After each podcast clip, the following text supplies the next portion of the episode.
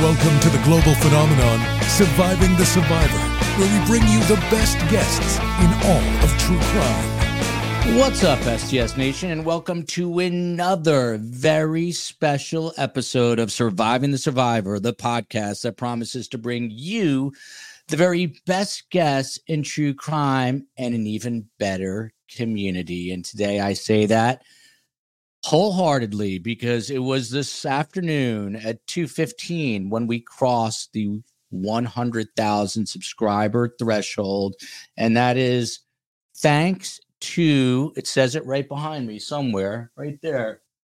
It says STS Nation better community best guest better community the best community in all the YouTubes as I like to say and anywhere else on social media a big milestone Monica couldn't care less, but that's all right. She's still happy for us, even though she's busy doing her death penalty stuff.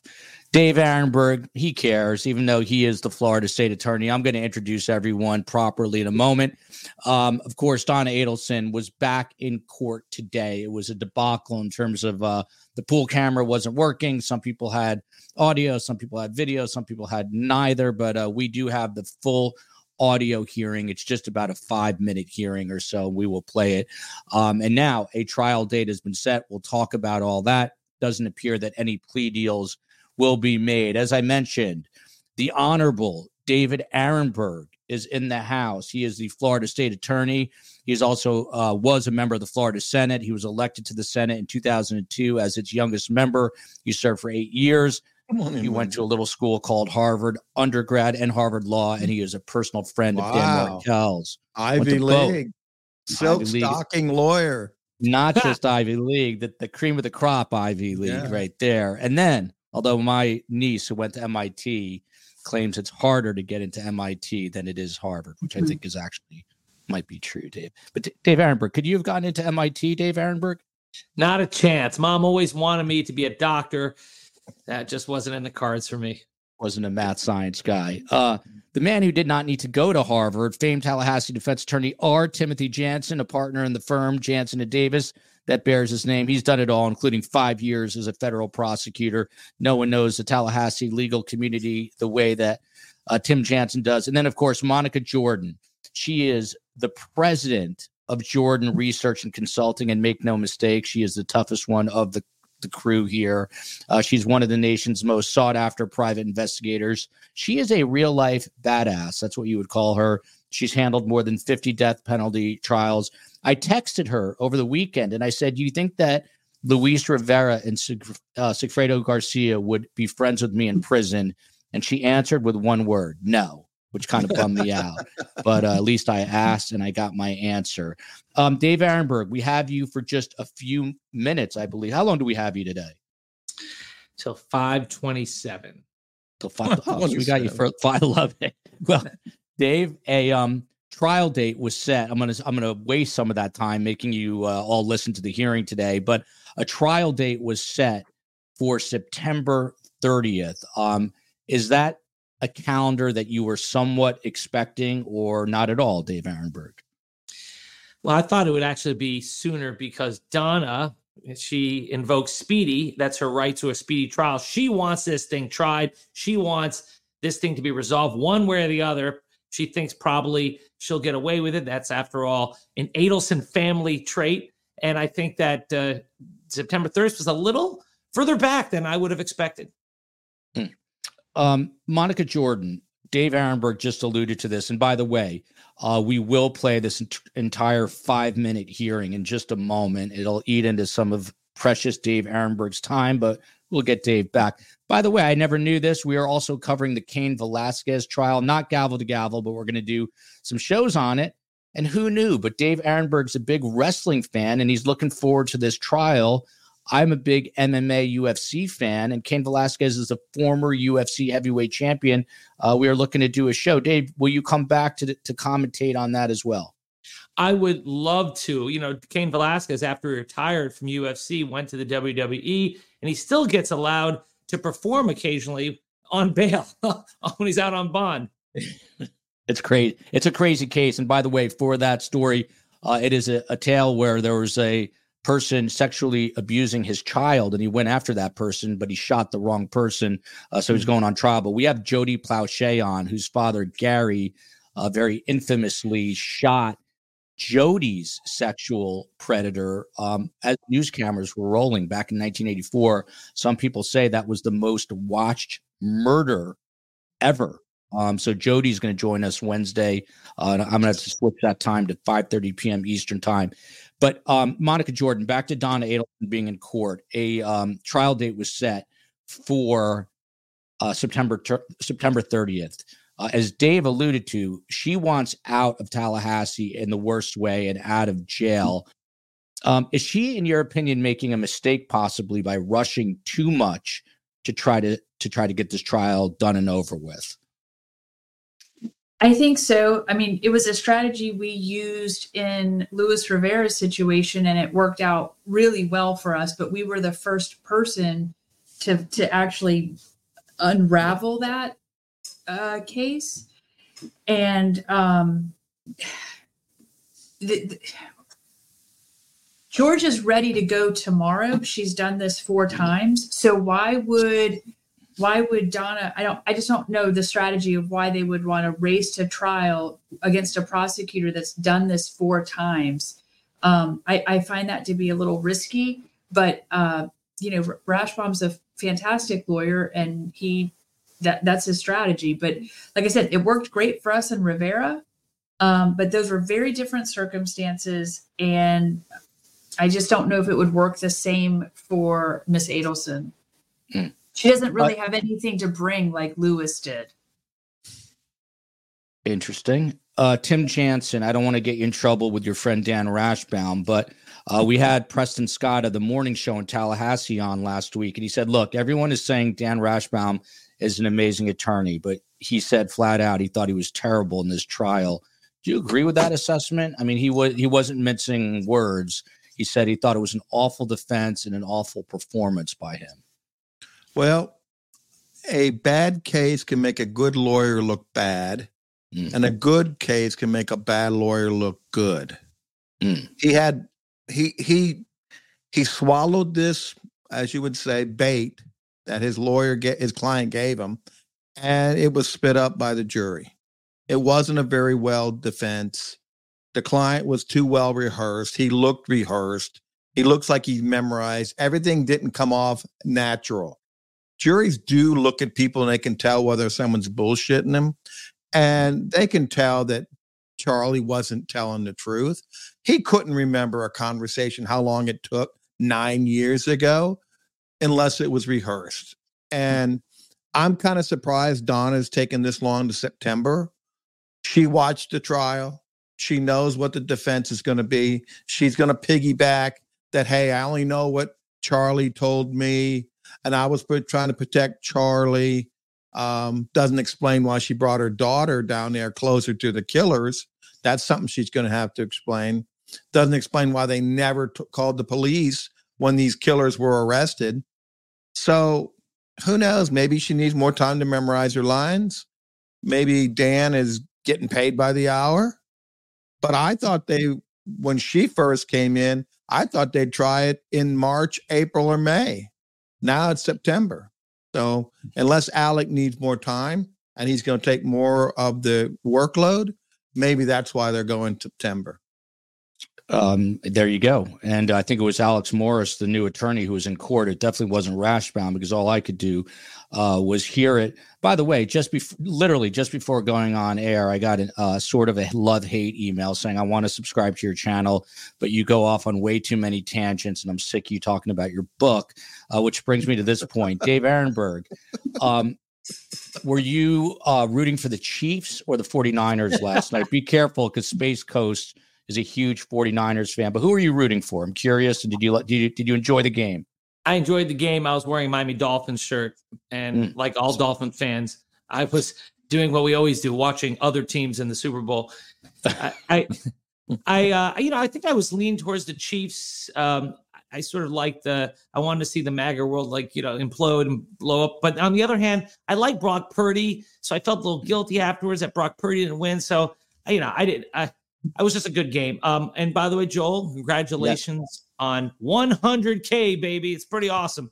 Thank you, man. I appreciate. Could not do without best guests. Could not do it without the better community. Without further ado, this is making me nervous because we only have Aronberg for a few minutes, and this is about five minutes. But we couldn't play this for you earlier. This is just the audio. There was a screw up today with the pool cam.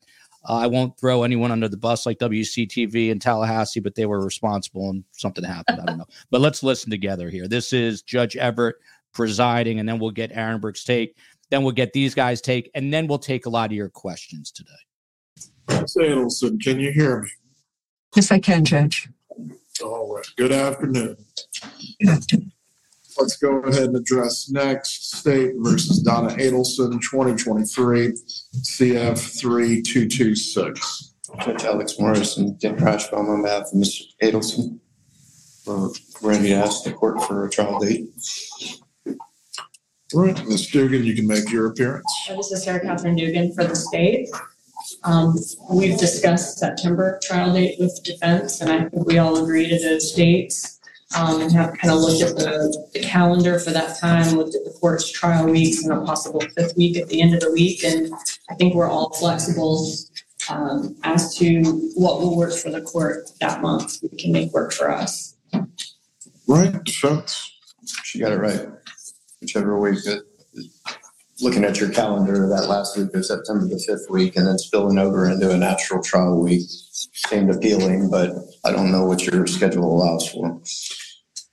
Right, well, this is somewhat difficult to say. Um, Judge Allman still is in the process of determining who is going to be in what division.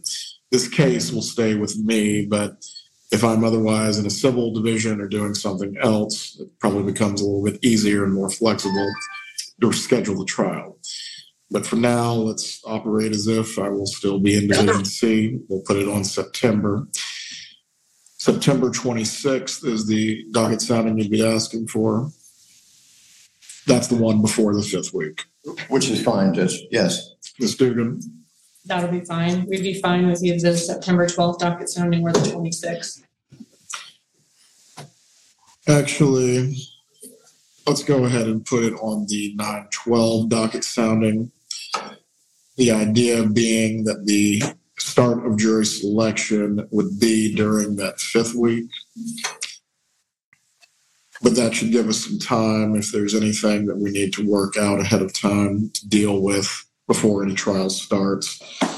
I am going to end up now that we have a date picked for 912 being the docket sounding and the week of trial starting September 30th. Probably going to end up entering a separate order that deals with a motion and discovery cutoff. So that way we're not dealing with these issues up to the wire. However, cases have a mind of their own. Uh, the cutoff date will be in place. However, we need to address it any further from there. We will. Uh, one matter that I did want to make sure we had a clear record on has any plea offer been extended to the defense? No, sir. Does the state intend to give a plea offer? Not that I know of, but if something changes, we'll let them know. Very well. Has your client wanted to convey any offers to the state? None. And again, everyone knows me well. There's not going to be any prodding or pushing about plea offers or state you making one. But ultimately, when it comes down to it, if Ms. Adelson is to make a knowing, intelligent, and voluntary decision about going to trial, that includes whether or not there is any plea offer to reject or accept. If the state is going to make a plea offer, please notify the defense promptly. From there, if the defendant intends to reject it, she will do so. Are there any other matters that we need to address for today?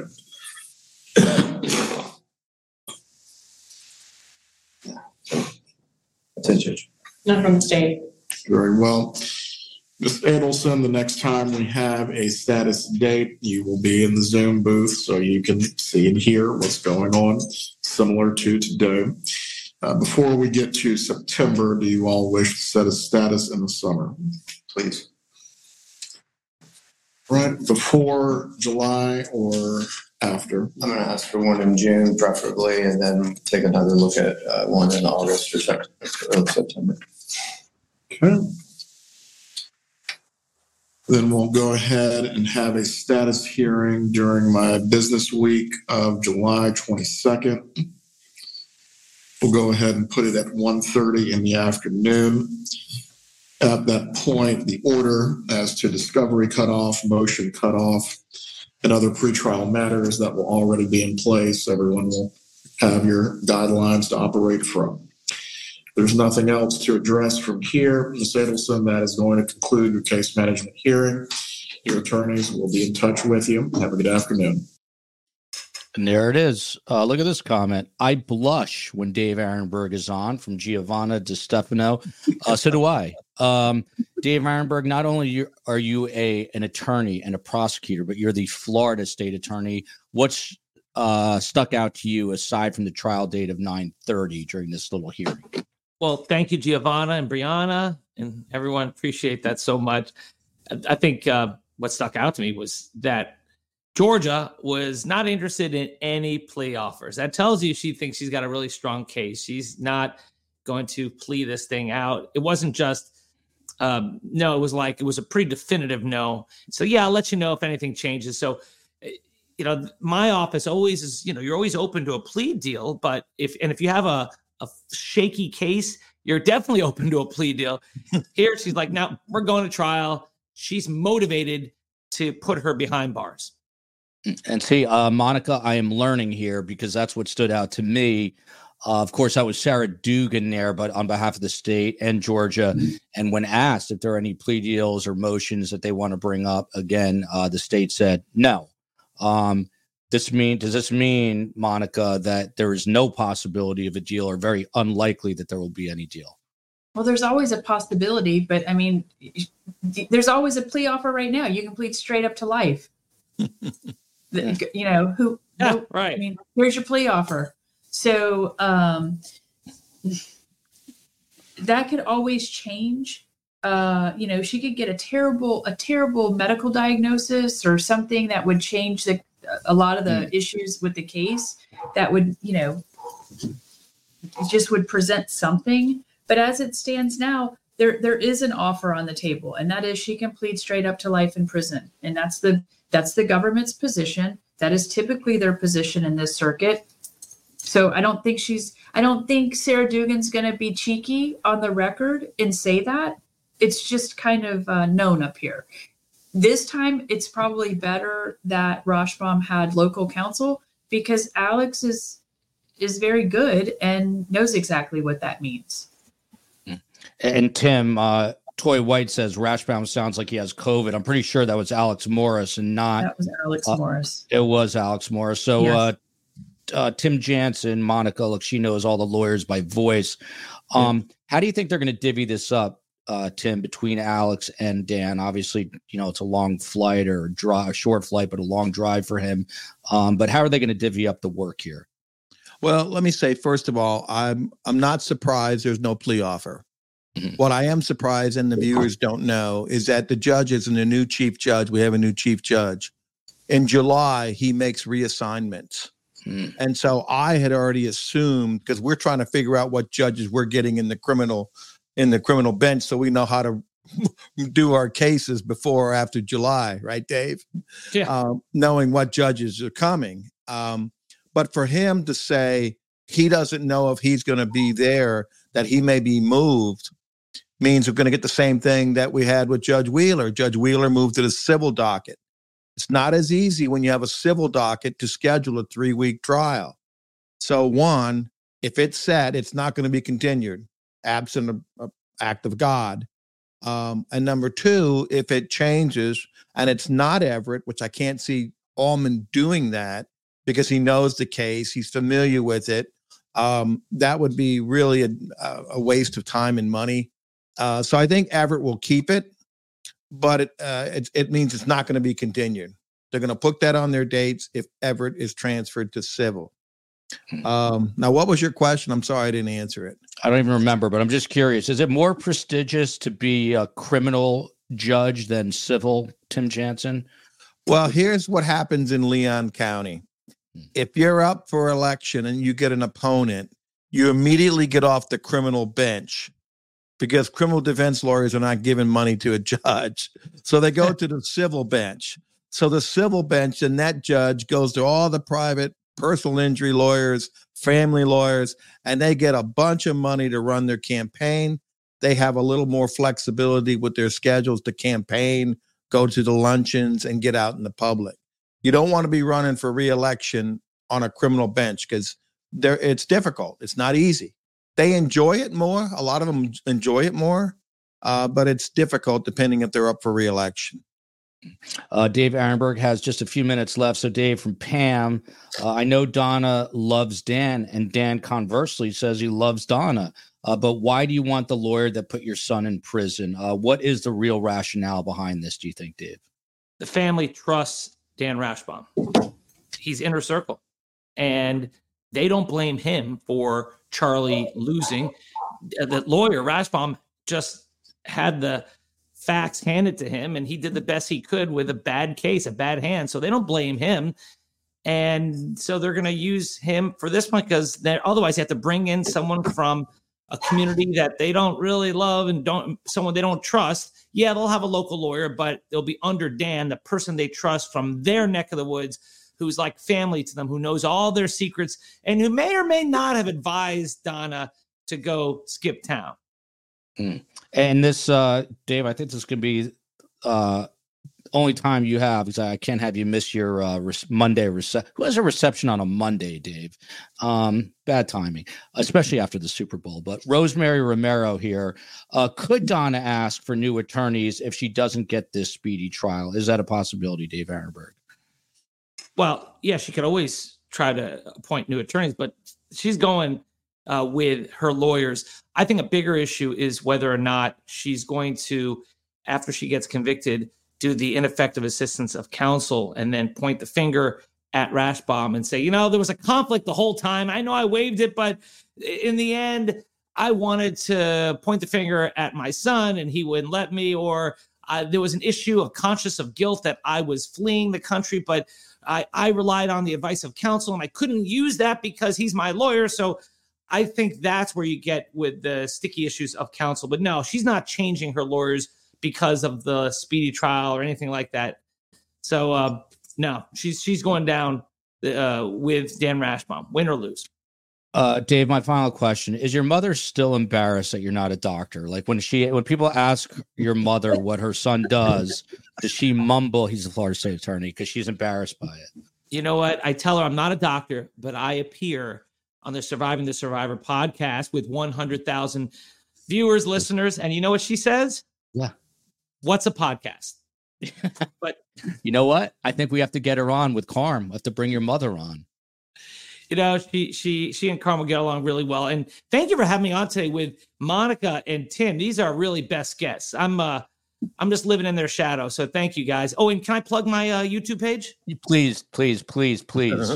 thank you. Thank you. It's Dave Aronberg FL at Dave Aronberg FL. The last time I plugged it on this page, I got like 400 new subscribers. Please so, subscribe at yeah. Dave Aronberg FL. Please at Dave Aronberg FL. He's a hell of a lot smarter than me, uh, and you'll learn something on his channel. On my channel, it's just pure nonsense. So, uh, but not you know, I get these guys on, so you actually do learn some stuff. But at Dave Aronberg FL and Dave, we will uh, we'll have you back on for Cain Velasquez. I'm uh, I'm looking forward to that trial. Can't wait. Thanks, man. Thanks, right, guys. We'll talk, we'll talk to you soon. Take care, Monica. See you, Take Tim. care. Bye, Dave. Okay. Now I feel like the principal's gone and we can mess around. Um, Monica Jordan. Why would it be that Georgia was there for Donna's only in court appearance, but Sarah has been at all the others when that Donna wasn't had- Georgia. no, right. Hold on. Why would it be that That Georgia was there? Sarah. Right. That was But no, Sarah no, today.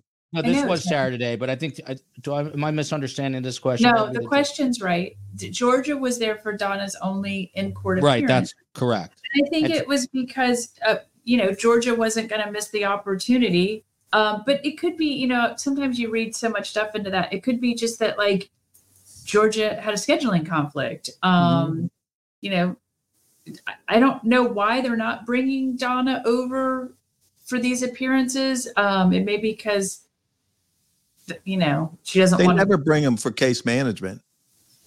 They never well, bring it. in a death penalty case they are, but they I don't think they're not seeking death in this. So um, Right. they're just leaving her there. They don't, you know, they're not transporting her. Uh, look at this from La Mesa Filipina Food Club, one of the more interesting names. Uh, do I smell a Mother's Day special episode? That's definitely going to happen. However, uh, look who it is. Look who it is. How was Disney World for three days, COE? Oh, Exhausting. Don't even say it. You're doing everything tonight when I get home. I'm beyond exhausted. Joel, you didn't even get groceries for your kids. COE. I took them to out to lavish dinners, took them to the zoo, met Georges St. Pierre, the most famous UFC fighter in the world, took them to grandma's. I am I'm so tired. You have no idea. you have no idea. Hey, You'll Joel. never do that to me again. Yes, Tim. Thanks. So. I saw you mention that you babysat. My I wife, baby- when we were really young, I told some friends I had to babysit. She I said, ba- You're not babysitting. This is your child. It's not babysitting. You're fathering. I actually got a lot of angry emails saying that it is called parenting. Um, yes. It is called parenting. Um, Monica, how does uh, your husband do when you're not around? Uh, let's say 15 years ago, would he would he consider babysitting or no, parenting? no, he he is Like- a phenomenal uh co he's a phenomenal father. I mean, he was this. hands on. He he did everything. Monica's throwing us under the bus.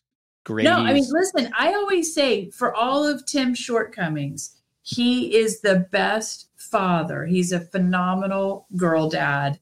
And um and you know, Grady Grady was always hands on. I mean, when I did the Mordente surviving the case, I talked about how I was gone for weeks and months at a time on those trials and Grady Grady was juggling it all. Then I find out. I think Grady played baseball too at FSU. Is this guy anything this guy doesn't do? Is there anything he Captain doesn't do? Huh? He's Captain America. Yeah, basically, basically. Still love you, Grady. He can't kinda. steal first base. That's right. He Make it- can't steal first His wife said, Why didn't you go in the majors? He says, You can't steal first base. Did he have a shot at the majors? Boy, that person's gonna hate me today. The one that says I go off on tangents. Does did he have a shot at the major leagues? Uh, mate, yeah. I mean, Of course he did. He's really fast. He was he's really very, fast. very fast. Very fast. He's uh he's like the all American. She said it, Captain America. There you go. He is. Um, so Monica, no plea deals extended, and then uh, you hear Alex Morris asking for a case management hearing over the summer. So they're going to have a case management hearing in July. Um, what what do we expect? What's the process now, basically? So they'll just keep doing case managements to see if anything comes up, any any new um any new developments and discovery. And I mean, I can't imagine there's anybody left to depose, but there's, you know, Alex wasn't a part of the last one. So um, you know, he just wants to keep his finger on the pulse. I think that's really smart. You don't want to keep pushing things out and not have any communication about what's going on in the trial. Um, Monica, back to you on this. So you, you do work for uh, you know, defense counsel. Yeah. Um, Charlie got his ass handed to him in plain English under three hours. If you were hypothetically hired right now by Rashbaum and Alex Morris, what would you have to do? What would what would what would what would your steps be in this process? Well, I mean, obviously, I, that wouldn't uh, that couldn't happen because I would have a conflict because I had Luis. But in this situation, I would go and do like we've talked about in other cases. I would go and sit down and do a complete forensic, you know, interview with Donna because if if her defense is going to be the same as I didn't know, I would I knew my son was being extorted. I didn't know the extent of it. Then you're going to have to add something because that story didn't carry or Charlie wasn't able to carry that story um, for, for the defense. He got convicted. I would be a little nervous um, going with that same script or that same defense for the mother because it certainly didn't work for Charlie. And um, I would want it. I I would be trying to prove that she didn't know. It's like proving a negative.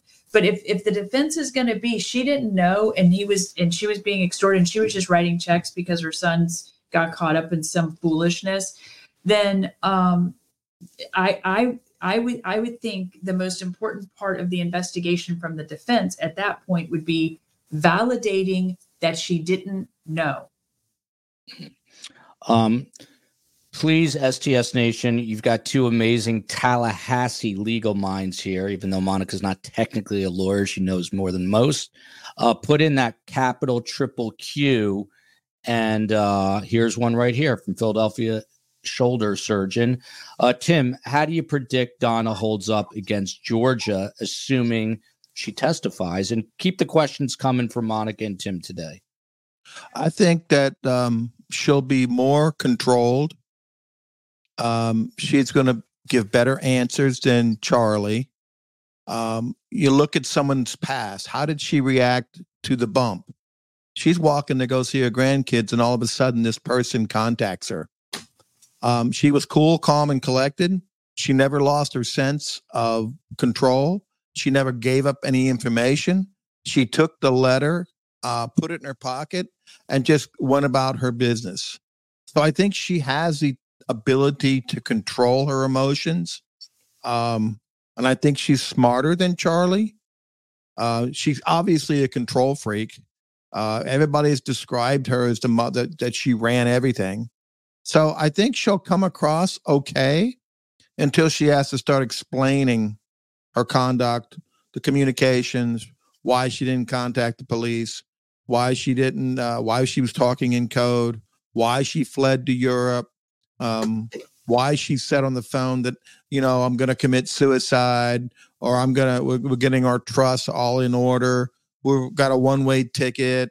Um, with it, and you can look at the documents, you'll see if she changed her will. They probably could, I think they probably could subpoena now some of the stuff that might be private, uh, the affairs in order that she was doing, because uh, it would be relevant to show her consciousness of guilt and flight.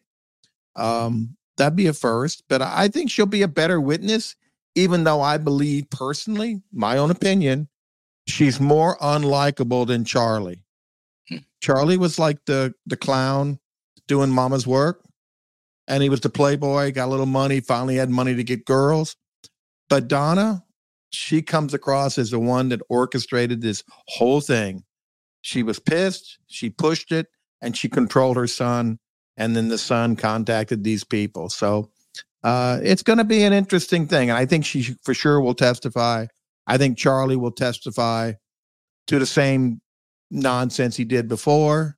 He's got nothing to lose. He'll, he'll stick to the same script on appeal. So that's that's what I think is going to happen. Yeah, they're going to have to do a lot of talking to Donna and dress her up in those muted colors. Monica, how did you reel in Grady? I mean, you're obviously a beautiful, smart woman, but how did you get the uh, all star baseball player? Did you, uh, don't tell me you were the captain of the cheerleading team at FSU. No, oh God, no, I couldn't. No, I, that's I have not, no talent. that's not in that. Monica. How, how'd you get him, Um, Monica? No, How'd you get this he? She was wearing the I had- ACDC shirt in the corner. I love it. How'd you get this guy? This all this all American. How did you reel him Uh, in? I don't know. You should ask him, but he probably thought I had good earning potential. He saw I was a, a worker bee and knew I was, you know. That's the reason I went after the COE. Same reason.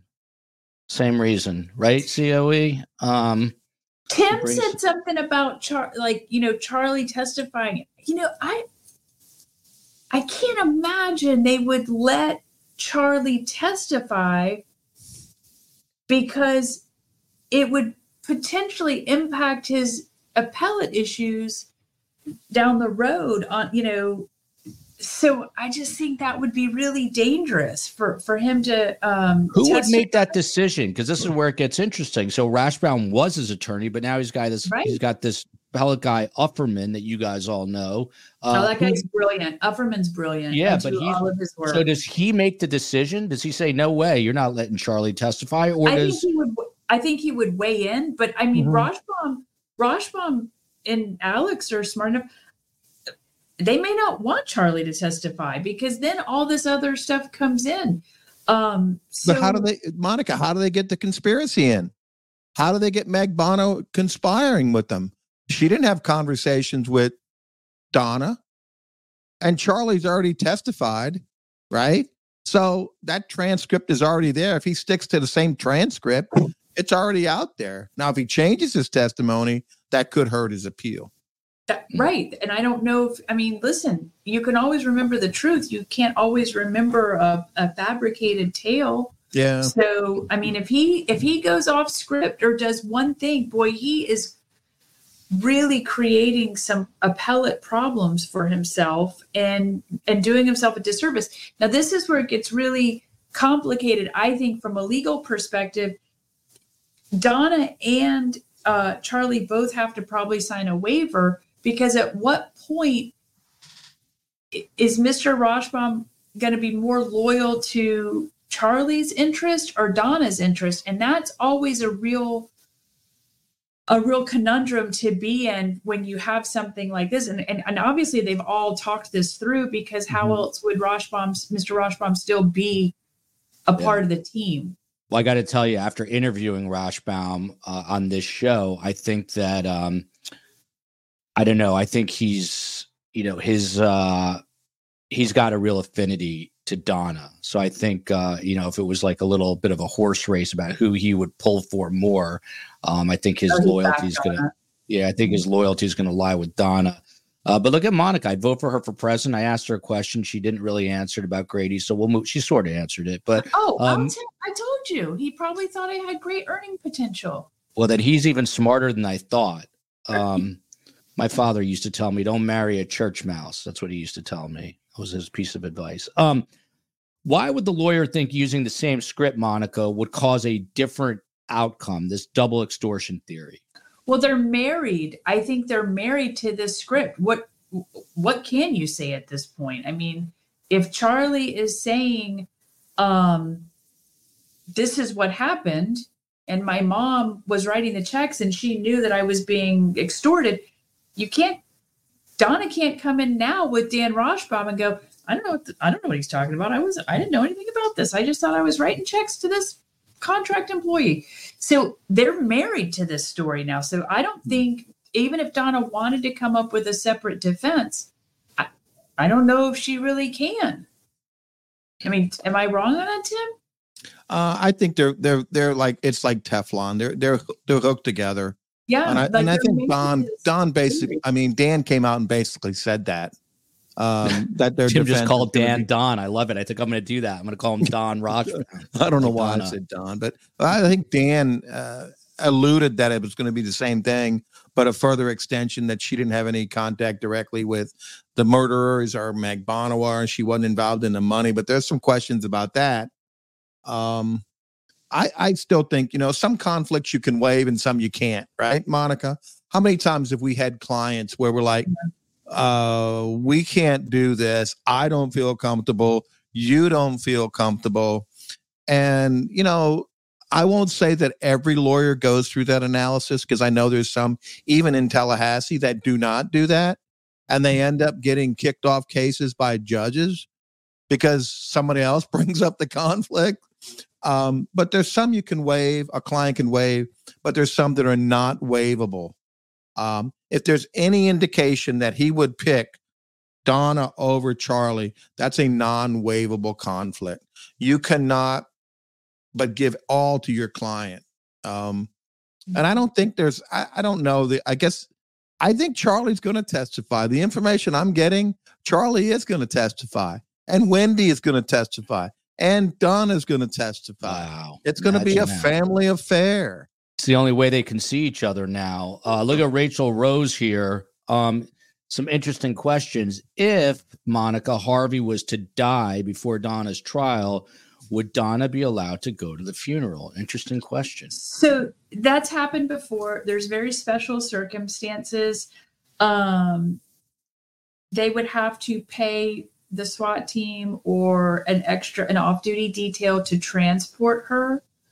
Um and they would go to the funeral. But gosh that would be what a horrible set of circumstances mm. for your husband to die while you're in trial looking at life in prison your son's in in prison for life. Um that would just that would be a lot of that's just that's terrible. Not you know just under the circumstances and and, and generalities. I mean i know there's a lot of people that are like oh these people are so awful. Who cares? But just from a human standpoint that would be really tough. But yeah she would have to get special approval and she would be here's the really terrible thing. She and i've never seen it not like this uh, but she would be in prison clothes. She'd be waist chained and shackled Wow. And she would be able, she may be able to come in and see Harvey in the casket. And then she would be in the back of the room with secure detail, and no one would be able to have communication with her. So they may even like keep her in another room and it would be on a live circuit TV for her to watch in the funeral home or the synagogue. Um, so it is possible, but it's it's a lot of coordinating and, and listen under these circumstances could you imagine charlie and donna having to shuffle in waist chained and shackled to sit in the back of a you know a, a funeral? I mean that's just yeah. terrible. I mean, charlie charlie would never be allowed correct? Charlie no. no no charlie would fall under the same circumstances. Um i've wow. had i have had clients furloughed from prison to go to funerals, and I've had clients furloughed from the um, county jail for funerals, but they're very unique circumstances, and and it's typically very very expensive because if you're paying Yep. If you're paying five guys $75 an hour to to do a turn and burn to Miami for a funeral, that you know, I mean, I think the Adelsons can afford that, but not tip, typical. Typically, families cannot afford that. Yeah. So, Joel, guys, I had a federal inmate. McDonald's. Go ahead. And she was an she was an inmate, and her daughter was killed by a drunk driver. Mm. And the U.S. Marshals, we brought her. She got to go to the viewing. She came to the viewing. Nobody was there. She came an hour before everybody else. Marshals were with her. She got to visit with her daughter and then she left. She did not stay for the ceremony. Uh, and I think that would be better than having them at the funeral ceremony to say goodbye. But, you know, now with the virtual stuff, uh, Zoom and stuff, they could actually do that, you know, by Zoom. Yeah. Uh, it's amazing um, with technology what they can do now. Yeah. It's uh, no, no matter how much you dislike these people. I wouldn't wish that on anyone. This is that's it's horrible. But uh Yala here, a question for Tim. Denise Williams' conspiracy for murder conviction was overturned. Do we have to worry about that issue with Donna's case if convicted? Uh, Tim, give us a 30 second primer, not primer, well, that was on, overturned on that case, and just yeah. tell us. Uh, Donna's was overturned not for a conflict; it was overturned because of a legal the they she was convicted of both conspiracy and as a principal, and I believe she was only a co-conspirator. Uh, and I think they overturned one of them, but then the judge came her back for sentencing and gave her 30 years. So she didn't get life. But at her age, I believe she was like 45 and she got 30 years. So it was tantamount to a life sentence. Hmm. Um, from Charles in Charge, uh, I asked Tim this question earlier, Monica, and I asked you this from a PI perspective. But what I are think Donna's that's the one I didn't answer. I think that's oh. the one I went off on a tangent. Well, I'm going to let you answer. I'm going to let you answer. We're all going off on tangents. Um, yeah. By the way, someone's mad at us that we're giving the defense ideas here. But Monica, what would um, Donna's lawyers be doing? You can't win on YouTube. It's a never-ending winless right. game. Um, Monica, what are the lawyers? What are Don slash Dan Rashbaum and um, Alex Morris doing between now and September 30th? Well, I think um, Dan is pro. Mr. Rashbaum's probably, you know, getting past the trauma of the first trial with Charlie because I mean those cases are hard. Alex is getting up to speed. So Alex is probably having to listen to every call, every everything from the, back from the FBI calls, the the un, the undercover recordings, surveillance tapes. I mean, Alex is underwater as far as material he's got to learn and get up to speed on. Mm-hmm. Um, most importantly, though, I think everyone's going to be on high alert, wanting to listen to jail calls and any communications uh, in between the, the Charlie Adelson trial and Donna's arrest. I said this on a prior prod, podcast with you guys when everyone's hair was on fire about Charlie getting um, convicted and then what would you know how were they going to catch donna and i was like well every syllable they utter will be under surveillance whether it be on the phone systems letters in, you know jail visits whatever. So it, w- it won't take long for them to kind of tell on themselves. And it wasn't what two weeks? And they get a jail phone call of donna uh, you know trying to leave the country and then boy we were off to the races. My point is is that all of those calls if, if he's calling his family four times a day and they're 15 minute calls um, that's a lot of material to, to listen to take notes digest. It's not like you're just listening once and going oh yeah okay i heard it. I mean it's listening for comprehension just like reading for comprehension. Sometimes you have to go back and do it several times take notes um, go over it with miss mrs adelson to be like hey you know how text can get out of um, you know taken out of context uh you know sure did you mean sure great or sure whatever. So mm-hmm. they may be having to meet with her to kind of explain some things because i mean maybe they've been planning to go to vietnam for their anniversary. I don't know. Uh but boy it sure looks bad. Yeah especially that one way ticket which i still don't get. Um love my sully blue.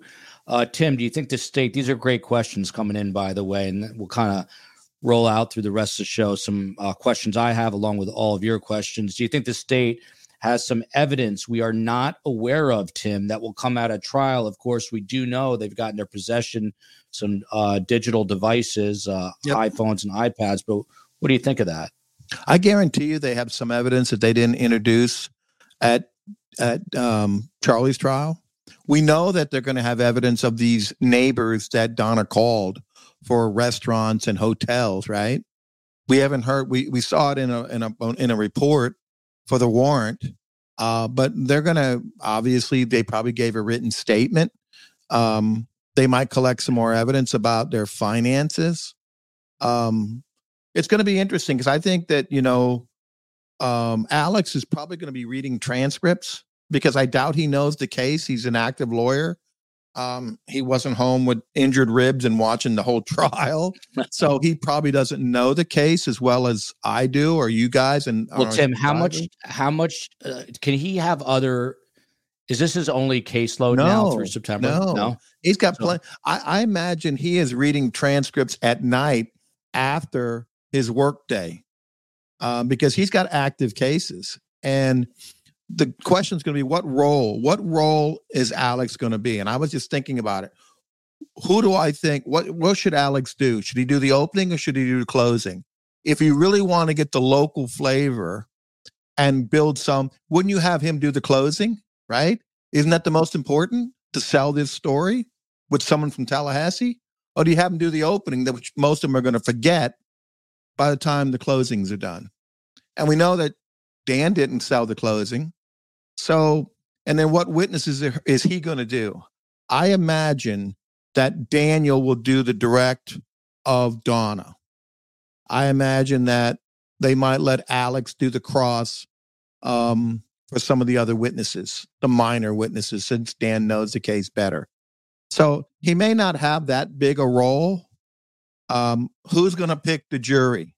Is is Alex going to do it? Is he going to stand up and speak? Are they going to bring that guy back in or is Dan going to do it? Those are the questions that Dan should be figuring out right now. How did I mess up? What, what was the weak points? Where can be the strengths? What are the strengths of Alex? Alex is a seasoned lawyer. He's tried cases. He knows his community. He knows the judges. He probably can recognize a bad juror pretty quickly um, up here. And Tim, how often are Dan Rashbaum and Alex Morris speaking every day? I bet they talk at least three times a week. Wouldn't you guess, Monica? Yeah, I mean, yeah, and and I think um, you know Alex also is going to be tasked with having you know in-person communication and visitation with Donna. Yeah. I mean, Alex is probably going to be doing a lot of a lot of communication with her, not so much preparation for her testimony, um, but just filling in some blanks because Dan Dan has this ongoing relationship with that family and they trust him tremendously. And Alex is um you know, he's a one-off as far as like having this relationship. He got brought to the dance based on D- Dan's, you know, pick. You know, I think I think Mr. Rashbaum interviewed other lawyers and this is this is the one that he kind of, you know, he picked to be his his co co-part. He, he claims that you know he claims that Donna hired him, but I'm sure Dan had a big big role in it. Um, Mamu in New Orleans, and by the way, it is Mardi Gras, so happy Mardi Gras. I think it, it still is. is. Uh, could yeah, that Tuesday. Could Mr. Rashbaum, Monica, back to you on this one? You know, there are all these conflicts, and even the possibility of him being called as a witness. So could Dan be playing 4D chess, as we like to say? Could he have a strategy for creating these conflicts for Donna? Um, what would they be potentially? You think he's doing this on purpose? Is the question. I, well, listen, that's a good way to get yourself in big trouble with the Florida bar. You can't, you cannot create in, intentional error, and you cannot create an intentional conflict unless you want to uh, not be a lawyer anymore. Um, but whatever conflicts arise up up until this point i think each each time a new conflict arises they have to get a waiver from Ch- charlie and from donna um, now at some point on appeal if she loses they can always they can always argue that she didn't really understand the conflict and didn't understand what she was waiving and those type um, issues on appeal but I don't want to say that he's um, that Mr. Rashbaum's just you know kind of creating conflicts because first of all, creating a conflict is going to create a delay because now you're going to now you're potentially going to have to get off the case. You're going to have to bring in other lawyers. Don Donna's ready to go. She's ready to tee this up. We know the government's ready to tee it up. They've done it four times before. So um, I just don't I I don't see that I don't see Mr. Rashbaum intentionally creating conflicts. I, I, he's a professional. I think if some arise, he's going to do the right thing and bring it to the court's attention and let his clients make a decision as to whether they want to waive that conflict or go in a different direction. I think we just lost Tim Jansen. I don't know what happened. We'll see if he bounces back up. But uh, Rose, I'm fine with just me and you, Monica, as long as your husband is and doesn't come and threaten me. I know he carries a gun. Uh, can the defense ask Harvey to testify on Donna's defense? In other words, can the defense call Harvey Adelson? Yeah, I mean, I yeah, they can subpoena him and and make him come, and I think, um, you know, I mean, he'd have to. That's a strategy decision for that team to make. But I mean, I would think he would willingly come. Hmm. And then I think he probably need his own lawyer to kind of advise him on that. I mean, if they subpoena him, he doesn't have a choice. But yeah. it's not. um It's, it's typically what's so crazy not, is that his attorney was Dan Rashbaum at one point. That's what's so yeah. Crazy. But the other crazy thing is, is that uh, it's never ideal to whether you're the government or the defense to drag a witness to court.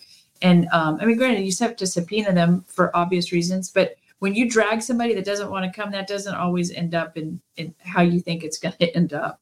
Yeah. Um, An unwilling participant uh, really shows yeah. that they're an unwilling participant. Yeah, they can uh, do it begrudgingly, I guess. Uh, again, Charles in charge here. Um, how do you think Donna's team is going to rationalize her un- unhinged email? So she sent a bunch of emails, but um, Monica, I happen to have one of them here. This is the Nazi email, the so-called Nazi uniform, and she, Donna, writes to Wendy saying, "You have a job to get done in a very short time frame to accomplish it." And Tim's back here. What's up, okay. Tim? I'm on my phone since I lost. Um, Yeah, flip your internet phone the other way. Uh, I think we lost a beautiful ceiling of yours. Flip your phone sideways, though, Tim, if you can. There we go. Perfect. Um, so Monica, this is the email. We're talking about the Nazi emails, Tim Jansen. She writes, Donna writes to Wendy, you have a job to get done in a very short time frame to accomplish it. If uh, if you dress your ki- if you dress your kids up in Hitler youth uniforms and brought them down here, I could care less if it was an act of defiance, and I would show Gibbers, pejorative name for Dan, that he's not in control. If your children are baptized, it doesn't make them Christian. Ben and Lincoln aren't really pirates because they dress up like Jake the Pirate. It's an act. You got into this mess with Gibbers by being so compliant and non confrontational with them. Um, they're going to obviously show this email, the state is. Um, this is her encouraging her own Jewish grandchildren to be dressed up in Nazi uniforms. Uh, Dan Rashbaum already said, look, she was upset about the divorce. Family court's a horrible thing. Uh, Monica, would a jury buy that? What is what does Dan Rashbaum have to do and Alex Morris to quell a jury from saying, "I'm convicting this woman"? I don't find that uh, other than dressing up in a Hitler uniform in general as being pretty pretty offensive. uh, That does is not that upsetting to me. If if she wrote an email to Wendy that said, "You got your ass into this mess with this asshole, get rid of him," that's an email that I'd be like, "Oh boy, that's bad." But you know, saying you better stand up to him and and put those kids in a uh, Halloween costume that's going to make him lose his mind. That's just that's just that's family law every day. It's a pissed off mother-in-law. Mm. I mean, I just don't I don't think that is like the like I said other than being terribly offensive, you know, anybody wanting to dress up like Hitler. Um Yeah. Um, I, I don't think like- that's going to move the needle that much. I think she probably says much worse things uh, in those emails. I mean, from a political correctness standpoint, yeah, that's pretty over the top. But from like, listen, I say stupid things all the time, and your viewers are very No, astute no, you and, and don't. point it out. But that doesn't mean that I'm like capable of killing somebody or putting something in motion to kill somebody. I just say stupid things. There's, there's, I'm just I'm laughing different- right now because my the book that's coming out is the real Carm, and she's terrified because it's recorded conversations, and she says some crazy things too. So that's why I'm laughing. But uh, Tim Jansen uh, from Kimco right here. Looks like you're coming back on, Tim. Yeah. Add you and Okay. hold on. You got to turn your phone off now. I'm trying. Look at this. Okay. 100,000 subs, and We're still uh, we're still like Fisher Price here. You good, Tim? I am. Can you hear me? Yeah. All right. So uh, Kimco says, "How does Wendy Tim just sit back as her brother and mother are in jail for her? Does she have a conscience? What do you think, Tim?" I think she has a lawyer. I think she has two children, and I think she has her freedom. And um, she's probably getting her dress cleaned for her next testimony. Um, I, I think she's staying out of the fray. She's listening to her lawyer, um, as most clients should. Listen to your lawyer, please, or your investigator when they give you advice. Usually, pretty good advice. Um, but she's going to stay away from it. As you've seen, she's she's stayed out of it. And I think there was some things afterwards, some emails showing that Donna and they were mad because Wendy didn't want to be a part of it. And she was saying, I didn't have anything to do with it. You know, I don't know anything. And, you know, all that. So she's clearly staying away from it. Uh, by the way, Ida JD, meaning lawyer, says, "How did Monica's husband get her? She's the Oh. catch." Thank you, Ida. Wow. Thank That's you. from Ida, Thank of course. you. And trust me, That's what she needs. That's what Monica that. needs to hear. That's really- awesome. Thank you. I'm you. really I'm pushing the boundaries the last few days with babysitting for my kids and then asking a beautiful, smart, intelligent, well-off woman how she got her husband. I'm going to get in so much trouble. Uh, Monica, what kind of jurors should they be looking for? Uh, pretend you're Josh Dubin who got paid a quarter of a million dollars. Oh, Uh, what uh, what what kind of jurors should they be looking for? blind and deaf ones. I mean, holy smokes. I mean, i- here's the problem. If you if you are pick a jury. I'd be asking for a change of venue. I mean, we've talked about this before. Um, You Tim have to try to talked pick the you have to try to pick the jury before you get a change of venue. I understand that, but it's like, man, this is a tough one. I don't know how in the world on trial four you don't have somebody that is not like, oh yeah, totally. Um, so I think it's going to be really tough. I think it's going to be tough, unless unless there's people that want to be on the jury, and those people always kind of scare me because I feel like they may have their own agenda. But Mhm. I I would be looking if I was a part of the picking the jury. Some of the big questions I would ask is I would want people that had been in really really contentious div- div- their children had been in contentious divorces because they had probably said terrible things but that didn't go to the level of like they wanted to be a part of killing somebody. And so that juror would be like listen i know how that feels and you say terrible things but that doesn't mean you go to the next level. Um, that may be one segment of jurors you want and the rest you want to have lived under a rock or you know been on a cruise overseas. I mean i, I don't know how you pick a jury in this town at this point that doesn't know something the, the, the real problem is is that all they have to say and i'm not giving away any big secrets is that yeah i've heard about it i followed it i can be fair, fair and impartial i can follow the law i can follow the evidence that's presented here and that's all it takes and that's I I have that's not formed an opinion. right i've not I have formed an not opinion. formed. Read it to me. I have not formed an opinion. Although Oh, Tim Jansen, uh, he says in his 38 years, I think you only saw one change of venue in that entire time. I think you said, Yep, that was the FAMU bombing. yeah. Uh, Monica, Wesley John Holmes, That one. Wesley John Holmes, who uh, is an Aussie living in Tokyo, says that 12 deceased jurors might work, uh, chiming in with a little bit of a joke there. Isagal Aksu, please don't forget your followers from Turkey. I've compiled a list of just the people around the world love it. today, and uh, I will uh, and I will read that um, as we close out today. Since the beginning, I've not had a good feeling about the rash and still don't. No offense, Joel, but Rash going on your show sealed the deal for me. No offense taken. Uh, I'm just the newsman, as someone said, uh, interviewing people. He's a big player. Interviewed him.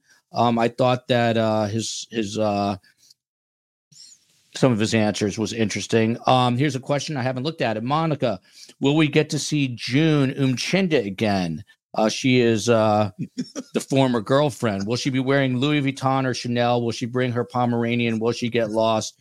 An inquiring Toronto mind needs to know. Um, the bigger question, I guess, is how That's many of these witnesses from the from the Charlie Adelson trial do you think we'll see here?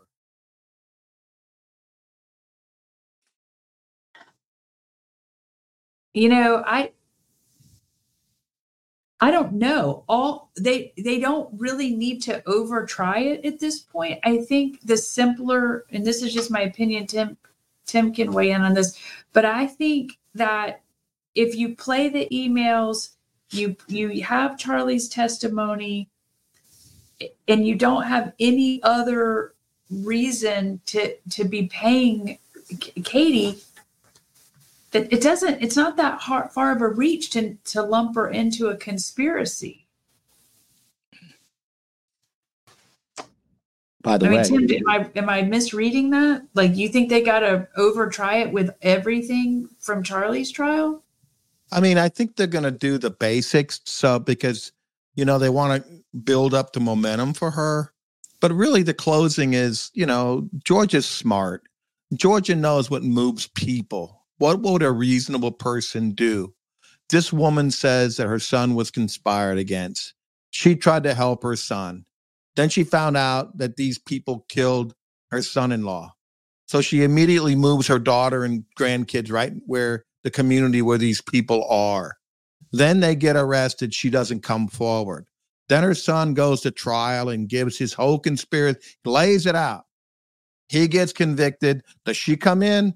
No, she flees on a one way ticket with her husband, threatens to commit suicide, and she flees the country. Ladies and gentlemen, what do you think? Mm-hmm. I There you my my one issue that eh, as a juror would be after the murder I would be and if we're truly being extorted I'm going to the police.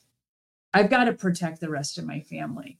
Right. And I and I would be like shut up Charlie, you don't know what you're talking about, but we're going to the police. And I think they better if she testifies they better have a really really great answer for that because I, I just feel like that's a hurdle that's too big to overcome if you're trying to say we were just we, it was just easier for us to pay this money. I mean, I think we talked about it on several different um, I don't think podcasts. can get around the bump. I think that that bump uh, worked really well. I think it just It was screws great. them both. You know, That's that's Um, why the FBI does the bump. It always the tickling the bump always gets these people to do things. Yeah, I Their mean, conscience. they had a conscience, otherwise they wouldn't have got caught. it's, it's it's insane. Uh, Tim, why do more people not have a judge for a trial? In other words, a bench trial. You, does every defendant have that right? And are they more likely to be convicted with a judge? And that's why. Well, knowing that Judge Everett asked Dan how much longer you got, I know you got your script you're going through, told me what he thought about his defense. But no, uh, both parties have to agree to a bench trial. Sometimes you'll get the state. I had a I had an attempted murder where the state agreed to a bench trial for not guilty by insanity. And I called my expert and he didn't call any witnesses and the judge ruled not guilty by because they know. Uh, but n- they're never going to do a, a murder case with a judge unless it was Judge Hankinson. Mm. I mean, they would have, they would, the state would agree to that. Um, Tim and Monica, is there anyone in Tallahassee right now that has not heard this case? I mean, you just heard Monica say, "How the hell could you have this uh, in Tallahassee?" Tim, I mean, you're out and about every day. By the Mhm. way, shout out to L.A., the COE's hometown. Can you shout out the Loyals from Los Angeles? Just did love L.A. being dragged there soon. Um, Tim, has anyone not heard of this? Yes. You could have the people that just moved here. You could have a professor that just moved here teaching at FSU. Someone that just moved here. You can have an immigrant who, uh, or someone that doesn't watch TV. All they do is YouTube. Um, a lot of people don't watch the news these days, and almost no one reads the paper. I mean, you get the paper; it's got to be online. Um, So it's possible, but more than likely, you're not going to want that person on the juror because they probably would not qualify mentally, um, and they probably will not give the attention span that it needs if they haven't heard anything about this case. It'd be hard. Uh, we're going to go like five more minutes, mainly because Monica makes me nervous. Uh, she glares at me through that um, Zoom camera and makes me scared that she's got to like go do something else. Um, how did this is a tough one for you, Monica? Armand Fence. How did Luis Rivera know about Wendy? Who told him about her? Well, you Mm, didn't know her as Wendy, you know her as the that lady. that Um, lady. The lady. I love her. Uh Sigfredo. Because Sigfredo had told him some uh cock and bull story that um that they were trying to get the kids from the mean ex or the mean husband Come and uh Come made made the situation appear more sympathetic than it was and then uh but even prior to that when they talked about it There he Georgie, not to be confused with Windsor. That's Georgie. Go ahead, uh, Monica. georgie Georgie. say hello. um they he he wanted to rob her because he's like we're not killing anybody let's just rob the lady. Um and so but you know that's interesting now and thinking back when he says the lady i wonder if he if i wonder if he knew for sure they were talking about wendy or donna when he says the lady. Now going back because he never um there'd never been any discussion about donna at the time it had always Can you been make Wendy. can you make a quick call for us, Monica? Can you stop by uh Luis's? By the way, why would Luis and Sigfredo not want to be friends with me in, in prison? Why do you say that? you you guys just don't they can't they can't run a hustle with you. We don't blend. I'd order kosher food. I'm a Jewish. I get them good right, food. I give them food. I Luis is not on eating kosher food. Luis, Luis is not isn't? eating kosher food. But he wouldn't want to hang out with me. I'll tell him stories about my old days at Surviving the Survivor. What if he Maybe- knew that I hold on? maybe What if he knew that I knew you? What if he knew that I knew you? That would probably get you a little bit of credibility with them. That would give you a little cred, credit baby. with them. Protection. Yeah. Yeah, street Yeah. cred. I love it. Um, don't you believe uh, that since she was so cool and calm, Tim Jansen, during the bump, not meeting Donna, that the prosecution will use this to show the jury what a mob boss mentality she has. Absolutely, 100%. She'll compare it to what would a normal person do when someone approaches them on the street and said talking about a murder and you got to pay somebody. What would they do?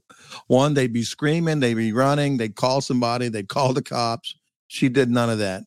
Put it in her pocket, kept it going on her business like nothing happened. Why wouldn't she call Charlie and be like, "Holy smokes! Look at what just happened. What's going on? They think we know some something about who killed Charlie." I mean, just any kind of reaction, Nope. not like, "Oh, we got to be code. really discreet." Because Yeah. she doesn't know at that point that he's being extorted. So why would you immediately go to talking in code? No, no, she knew. Oh, she knew he was already being extorted. Yeah, she knew at that point.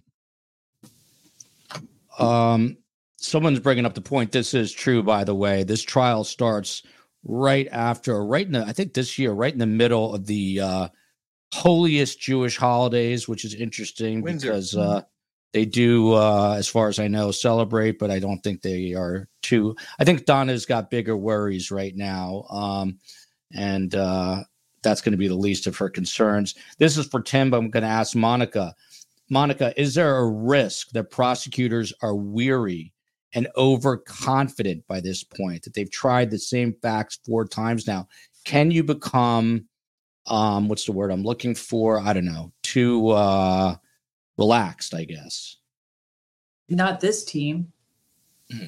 Georgia knows exactly how much is riding on this, and they've they've waited this long um, to bring charges against Donna, and it was only based on the calls um, that they that this happened. So that she was charged. So they're not gonna like like a, they're not gonna fumble it on the one yard line. I mean, they are gonna be super prepared yeah, they're probably weary. They're probably exhausted from these cases. Um, but just because they know the facts so well doesn't mean that they're going to just like uh, half step it through. I mean, th- there's a lot riding on this. This was a big reach to, to go after Donna, even though she kind of uh, made herself more vulnerable by some of the statements she made on those jail calls. But yeah, I don't, I don't think um, Georgia or Sarah are Sarah Dugan's taking anything for granted. Yeah. Um, and Joel, I'll say this, you know, working with Monica, she's brilliant and she's not just a private investigator. Usually we have a client come in and we talk and I, a big client, I usually have her sit there and have her listen to it. And then when they leave, I always want to get her take. And um, usually we're on the same, she's, she's dead money. She's not a lawyer, but she's got more legal training and experience than most criminal lawyers in Tallahassee. And she knows people and she knows how to get peace, people to talk. We She's worked been- years together, and it's it's a pleasure. Yes, very nice. I it does that does not surprise me at all. Um, she is uh, been around the game a long time, even though she's still very very young. Very Um, young. I thought he was going to say around the block. no, no. Uh, Joel, Tim is so eloquent. He is a master attorney, uh, followed here by Monica. Have either of you had a case with as many bad facts as Every Donna day. or Charlie? What do you do in that scenario when you have all these bad facts? Pray. Um, Have a drink. yeah. Go to San Miguel's for lunch. Yeah, eat a lot of Mexican food. Uh these facts are bad to overcome because they're so tied in. And this is going to sound terribly insensitive and don't blast me on YouTube. I'm just tell talking from Nope. my experience. They they will. They will. I, I know, but I'm just saying in general, the general public thinks of a case with bad facts, of a man being shot in the head twice is as uh, the worst facts. The worst facts are when they're far more gruesome. There's a surv- surviving witness, there's a video, there's a confession, there's every possible scientific piece of evidence putting your client there. Um, a jailhouse snitch, prior convictions by your client, and you take the totality of that. And Tim goes, "Okay, so go make magic," and and you're just like, "This is terrible." And um, you know, in those cases, just try and get the best resolution um, and protect people's constitutional rights uh, the, be- the best that you can. But factually, this case is is uh, to the average person it seems terrible. But since we've been doing it, you know, a combined like you know 60, 70 years, Tim and I, this is not actually the worst case. In fact, um, I think Donna has a better case than than what Sigfredo and Katie and Charlie had. I agree with that. Interesting. I mean, just from like she's just like a a side issue, a, a side. I mean, she may have been Clearly- the mastermind, but I'm just Yeah. saying she's not in the trenches of the blood and guts of this. Yeah, And this so is when I this is this is when I try I try to shock uh, Phil Waters, who was a homicide detective, over 400 cases, and and Scott Duffy, former FBI. Try to shock them on Fridays with stories, and they can't be phased. It's like you guys with legal matters. Uh, you've seen it all. Diane Hill says, "Love Monica." What is Aw, not to love about Diane. Monica? Um, here's a juror, by the way, right here for Dan Rashbaum. I never heard of this trial. Trina, Dan, write this down. Trina Dickerson. I'm giving Dan Rashbaum help. Um, Sanyo says, uh, Tim, I'm curious about this. Will Dan try and convince the jury? Is this something you would do that Donna is a great influence and grandmother to the Markel boys as a defense, or is that simply too cringe? Because then the state pulls up those emails. Wow. Would I would we Monica, would we try to make her a good grandmother? Wouldn't we want No, to get wouldn't we want to on get away from Well, hold on. She's not on trial for being a bad grandmother. So I think when you do that, um, it's like you're in. I don't know if you can sell it. I think you kind of stick to the facts, and Doesn't then it also show you more motive she had to get the kids to commit this crime so she could become the great grandmother? I mean, it every blows- side has two it blows up in another side. because if you put on all this evidence that she's grandmother of the year, you'll get a person on the jury goes, "Oh, really? Was she? She killed their father. She had their father killed. How great of a great." So that kind of like Yeah. that's. I think that's too risky. I would want to keep it really tight. That prove that she knew these guys killed him beforehand. So her best defense has to be I relied strictly on what Charlie told me. I didn't know anything. I wanted my daughter to get here. I love my kids, but only what Charlie told me. I was trying to protect Charlie. He told me these people were trying. I didn't know. I promised him I would keep my mouth shut. I wouldn't say anything. That's why I talked in code, but I I had nothing to do with it and I was afraid Charlie would get tied up even though he didn't do anything. Isn't that isn't that her only defense? I think so. And I think also that it, Donna can easily say, listen, now I now recognize that Charlie was in over his head. He had these whore girlfriends that, you know, these stripper slash, la, you know, uh, peripherally Uh-oh. affiliated with gangs.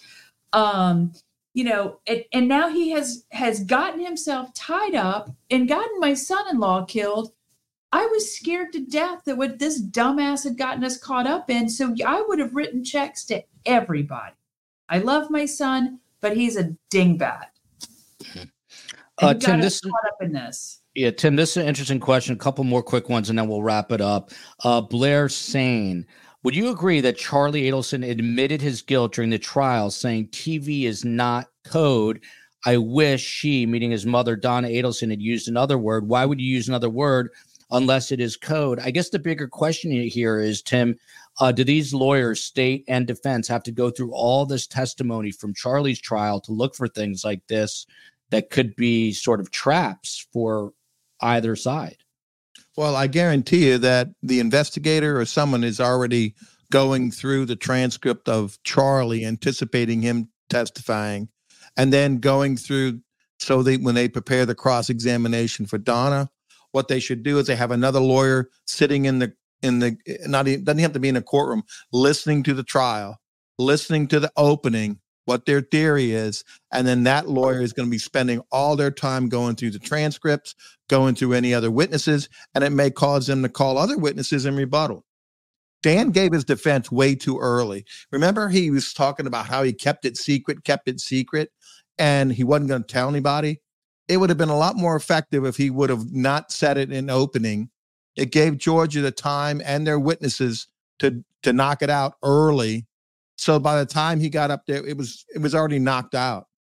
And then I was I was kind of flabbergasted when he said he didn't talk to the media, and then he said it worked out so brilliantly in his case with Charlie. And I'm like, what brilliantly worked out? His case was over before Charlie even took the stand. I mean, game over. Um, I have to agree with you on that. Uh, I want to be like Monica when I grow up from Alligator Ashley, followed by YouTube O. Monica is Oh, amazing. that's That, by the way, the O is for owner. That person owns YouTube. YouTube O. Um, they've got a lot of money. Um, I'm looking at some other comments here. Uh, so Monica, I've asked you this before, but I want to see if you change your mind, and I promise we're going to wrap it up. Uh, Wendy, uh, two questions. Do you foresee now that Charlie's in Wak- Wakulla, the state? By the way, how is Wakulla? Have you spent time there, Monica? Not as Yeah. a prison. Yeah. Tell the audience what's it like. Rough place. Co- no, color? Well, listen, they're all rough. I mean, when you had uh, K- King King on, you know, they're none of them are great.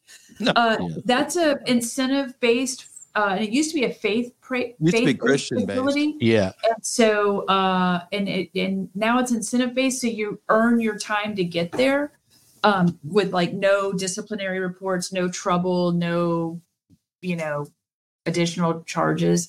So for him to get there right out of the gate is um is wonderful for him. Um, but it's still prison, so it's not like he's at Club Fed or he's at a uh, federal camp somewhere. He is. I mean, is there still a chance he gets shanked in a place like that? absolutely. oh yeah, oh yeah. Absolutely. Absolutely. Absolutely. Every And he won't be there long. They transfer him. He'll be there two or three years max. And then Really? And And, and if he screws up, he'll he won't be there. Um, he'll get moved sooner. Uh, so the accolades keep coming here from uh, for. Thank Monica. Monica's so articulate and knowledgeable. Uh, Mhm. Monica, Yes. any chance now that he's sitting in Wakulla and he's uh, simmering in his own stew of whatever it is, any chance that he or Donna are going to flip on a family member, i.e., Wendy? That's question I number one. I don't see that, but I, you know, I, I would have probably bet everything I had. Um, Stop helping the defense. I probably would have bet everything I had on on Katie. I never in a million years thought she would never flip. I thought she would have flipped wi- and within a, a t- two weeks. I've never in a million years thought she would abandon those children and be loyal to this conspiracy and make it to where the children not only lost her the, their father but her as well. I misjudged that. I'll admit i was completely wrong and i i just never thought she had the bandwidth to to stick it out. And now it's like what a what a bad decision on her part because she went down with the ship and now there's no way out. I don't even think because there was all this speculation. Oh, if she turns now and gives up on Charlie, there'll be you know they'll cut her a deal. Listen, man, once you're convicted, it is it is a big lift to get that conviction reduced, to get to get it off your back, to get a change of sentence. So she missed her window, and you know Georgia.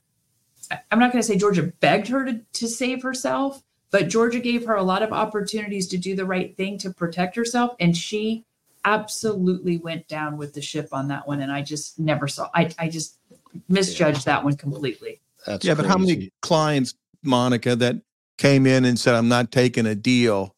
And then we had to convince them to take the deal. And they ultimately took the deal that we had to do client control. Well, maybe Katie's lawyers should have uh, developed a better relationship with her to get their to get the trust, and they would understand that.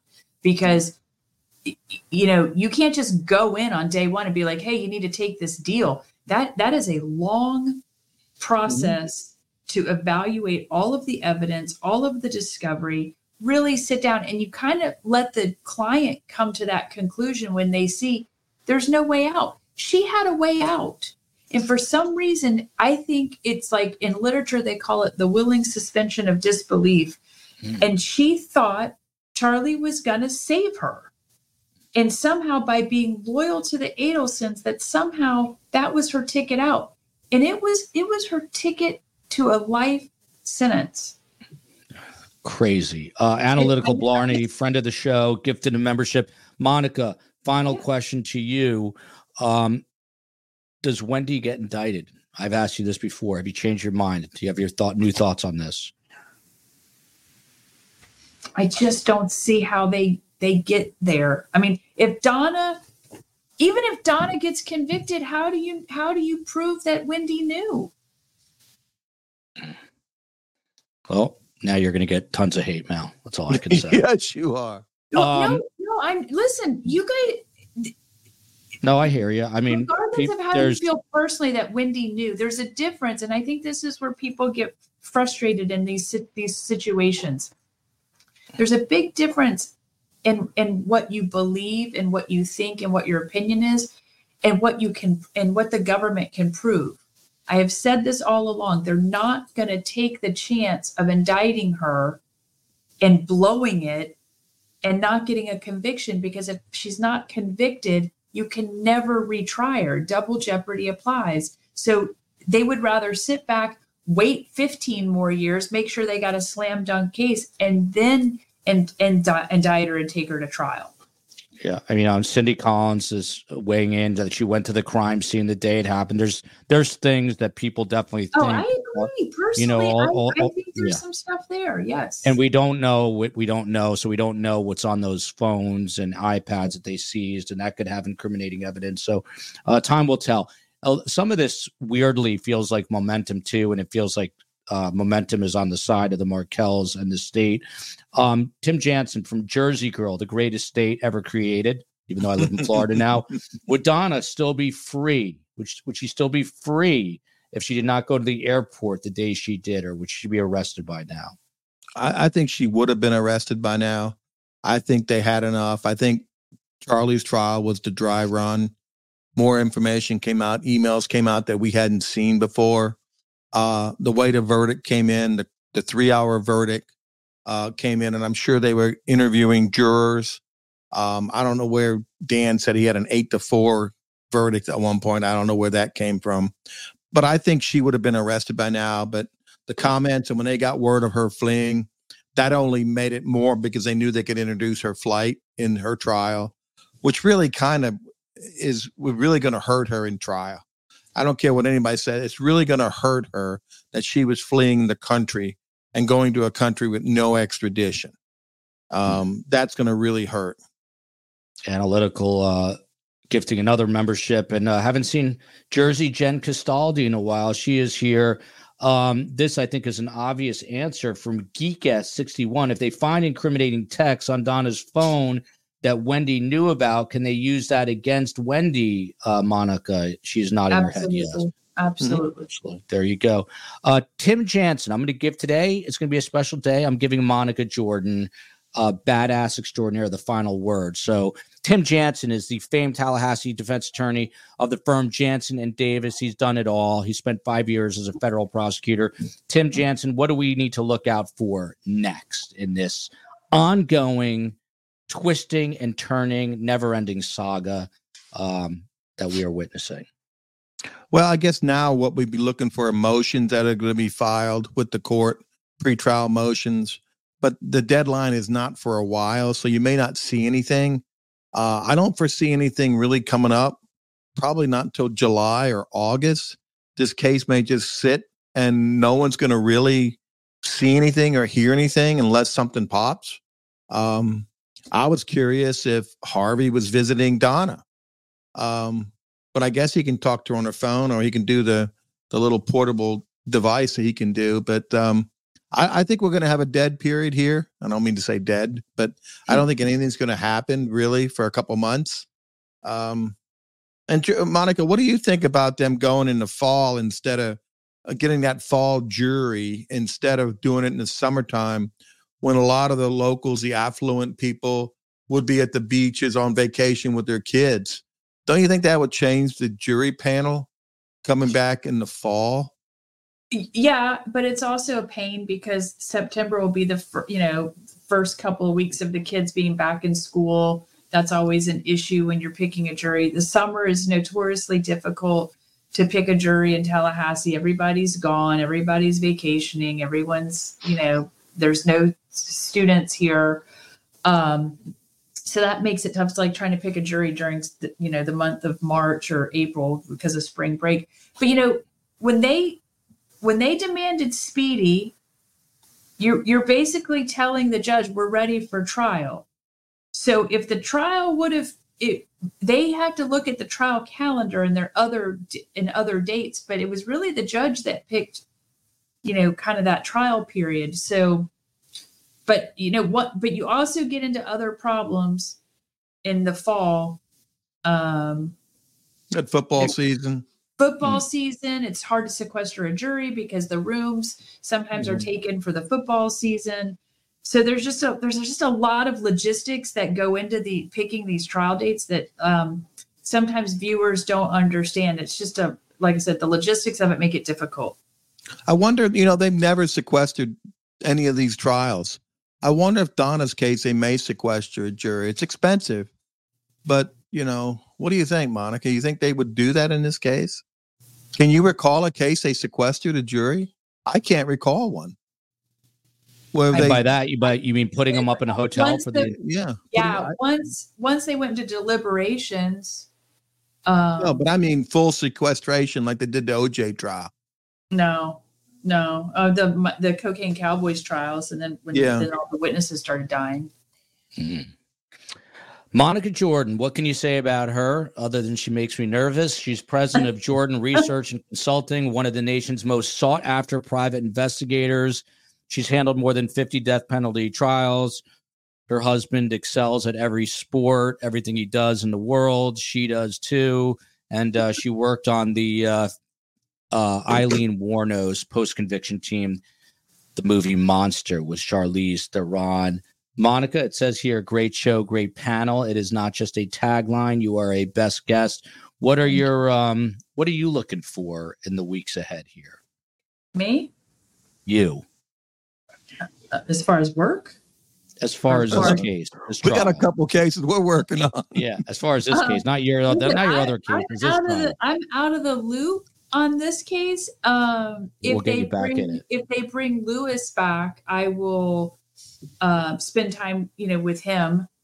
Um, I, you know, I.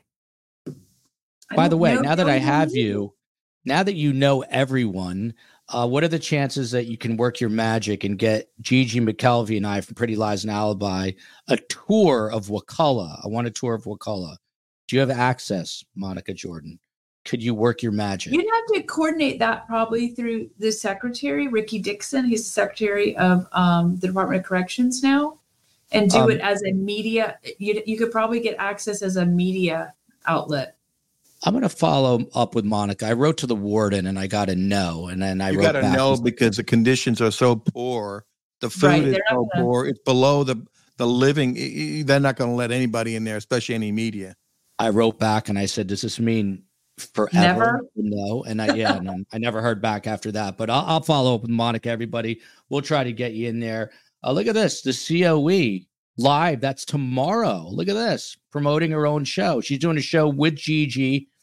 And good for her. Um, I'm blanking right now. COE, come on here right now and tell me I've had a long day. COE. The show will be with Gigi and Lauren Matthias from Hidden True Crime, two YouTubers and two journalists. There you go. And that's tomorrow at 12:30. Who knew? Look at this. The COE's back from Disney World and she's following in Monica's footsteps. A worker bee. Bugs, I'm going to start calling you worker bee. Worker bee. Or Monica. I may start calling you Monica. Um and I appreciate it, COE. I really do. Um, we've got this is a this is a family uh family affair here. So anyway, without further ado, I'm going to uh say goodbye to everybody. Love this panel. Love you, America. Here are the countries that were present just today, just today between this and the hearing that we never actually aired. Love you, Kenya, Namibia, South Africa, Australia, the UK, Ireland, Sweden, Denmark, Slovenia, Japan, Turkey, Switzerland, Nigeria. Do you believe it? And we went over 100,000 subs. I'm planning a 100,000 thank you show. We'll fill you in on that. And of course, the home of Dan Markel, Justice for Dan Markel, Toronto, Ontario, Canada. Until tomorrow at 12:30, I guess.